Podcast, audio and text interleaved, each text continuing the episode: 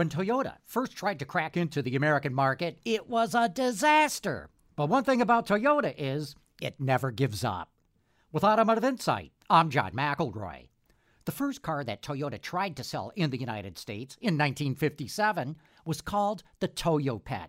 It was a frumpy looking, small four door sedan with a dumb name that was underpowered, prone to overheating, and had bad brakes. In fact, the Toyopet was so out of its element and sales were so bad, Toyota literally had to load them back on ships and send them back to Japan.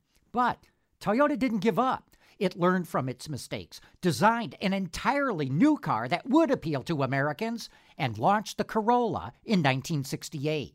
It was an instant success, and though it took over half a century, last year Toyota became the top selling car company in America.